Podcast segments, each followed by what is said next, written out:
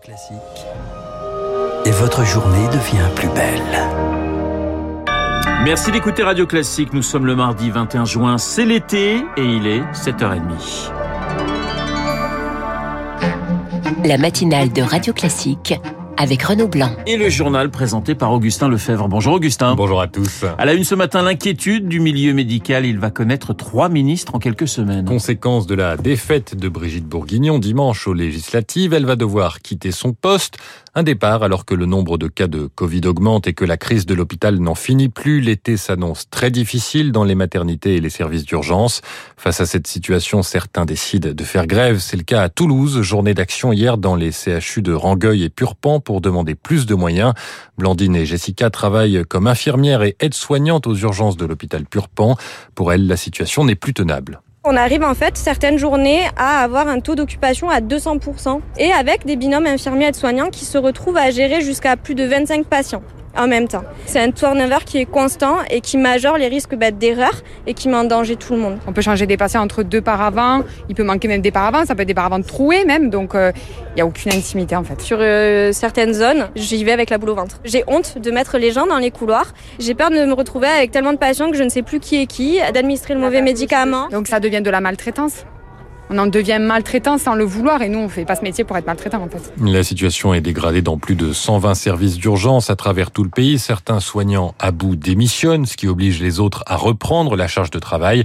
Au-delà des quelques annonces faites par Brigitte Bourguignon ces derniers jours, l'enjeu est de briser à très court terme ce cercle vicieux, estime le professeur Rémi Salomon.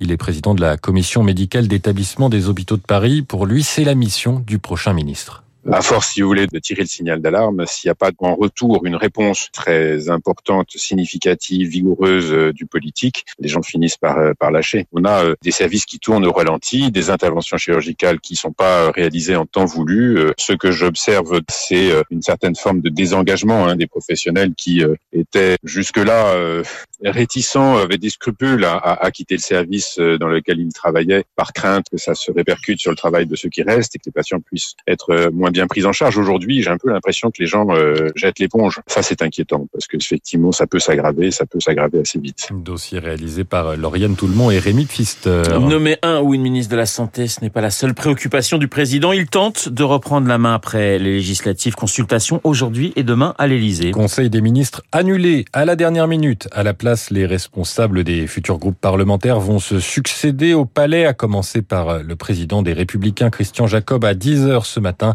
Sans majorité absolue, le chef de l'État va devoir négocier. Et parmi les personnalités qui vont compter dans cette nouvelle assemblée, Marine Le Pen, son parti, le Rassemblement national, a confirmé la progression de son ancrage local. Avec par exemple 20 de ses 89 députés dans la région PACA. Dans le Var ou dans le Vaucluse, ce n'est pas une surprise. Le RN obtient la quasi-totalité des sièges en jeu.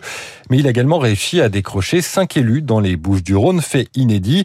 Le fruit d'un travail de longue haleine mené par Marine Le Pen, selon François Tonneau, chef du service politique du quotidien La Provence. Les Bouches-du-Rhône, c'est un cas particulier dans la sociologie électorale de Provence et de Côte d'Azur parce que c'est une terre beaucoup plus industrielle que les autres, moins rurale, où l'électorat est beaucoup plus diversifié. Les ressorts de la pauvreté, de l'exclusion sociale, du sentiment d'abandon sont les mêmes que dans l'Est et le Nord de la France. Ici, il faut savoir que les Gilets jaunes ont été particulièrement virulents, bien implantés, et forcément, le Rassemblement national a prospéré là-dessus. Donc, vous voyez, un électorat qui a été déboussolé, c'est tout naturellement tourné vers euh, la culture mariniste, celle d'une campagne de proximité.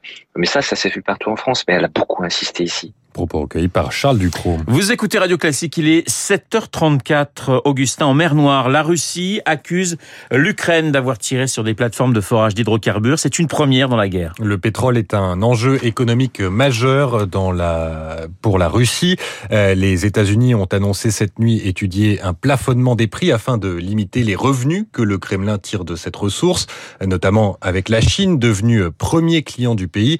Augmentation des ventes de 55% 10% à Pékin par rapport à l'année dernière, signe que Moscou a trouvé des moyens de contourner les sanctions occidentales, même si cela doit s'accompagner d'une forte décote, un accord gagnant-gagnant pour Thierry Bro, enseignant à Sciences Po et spécialiste des hydrocarbures. C'est plutôt une analyse extrêmement économique que fait la Chine. C'est pour eux l'opportunité de bénéficier d'achats à bon compte, de demander un discount de l'ordre de 30%, donc un discount sérieux. La Chine voit le régime de Moscou comme acceptable. Ça ne veut pas dire que ce soit de grands amis ou que ce soit de grands ennemis, c'est acceptable. Et c'est ça le capitalisme. Je crois que le rapprochement, il était depuis longtemps. Juste après l'annexion de la Crimée, les Chinois avaient signé le plus gros contrat gazier avec les Russes jamais signé. Ils regardent ce qu'il se passe dans ce monde comme une opportunité pour augmenter leur pouvoir. Un propos recueilli par Eric Cuoche. Et cette question à présent, qui est responsable après les incidents du Stade de France lors de la finale de la Ligue des Champions fin mai?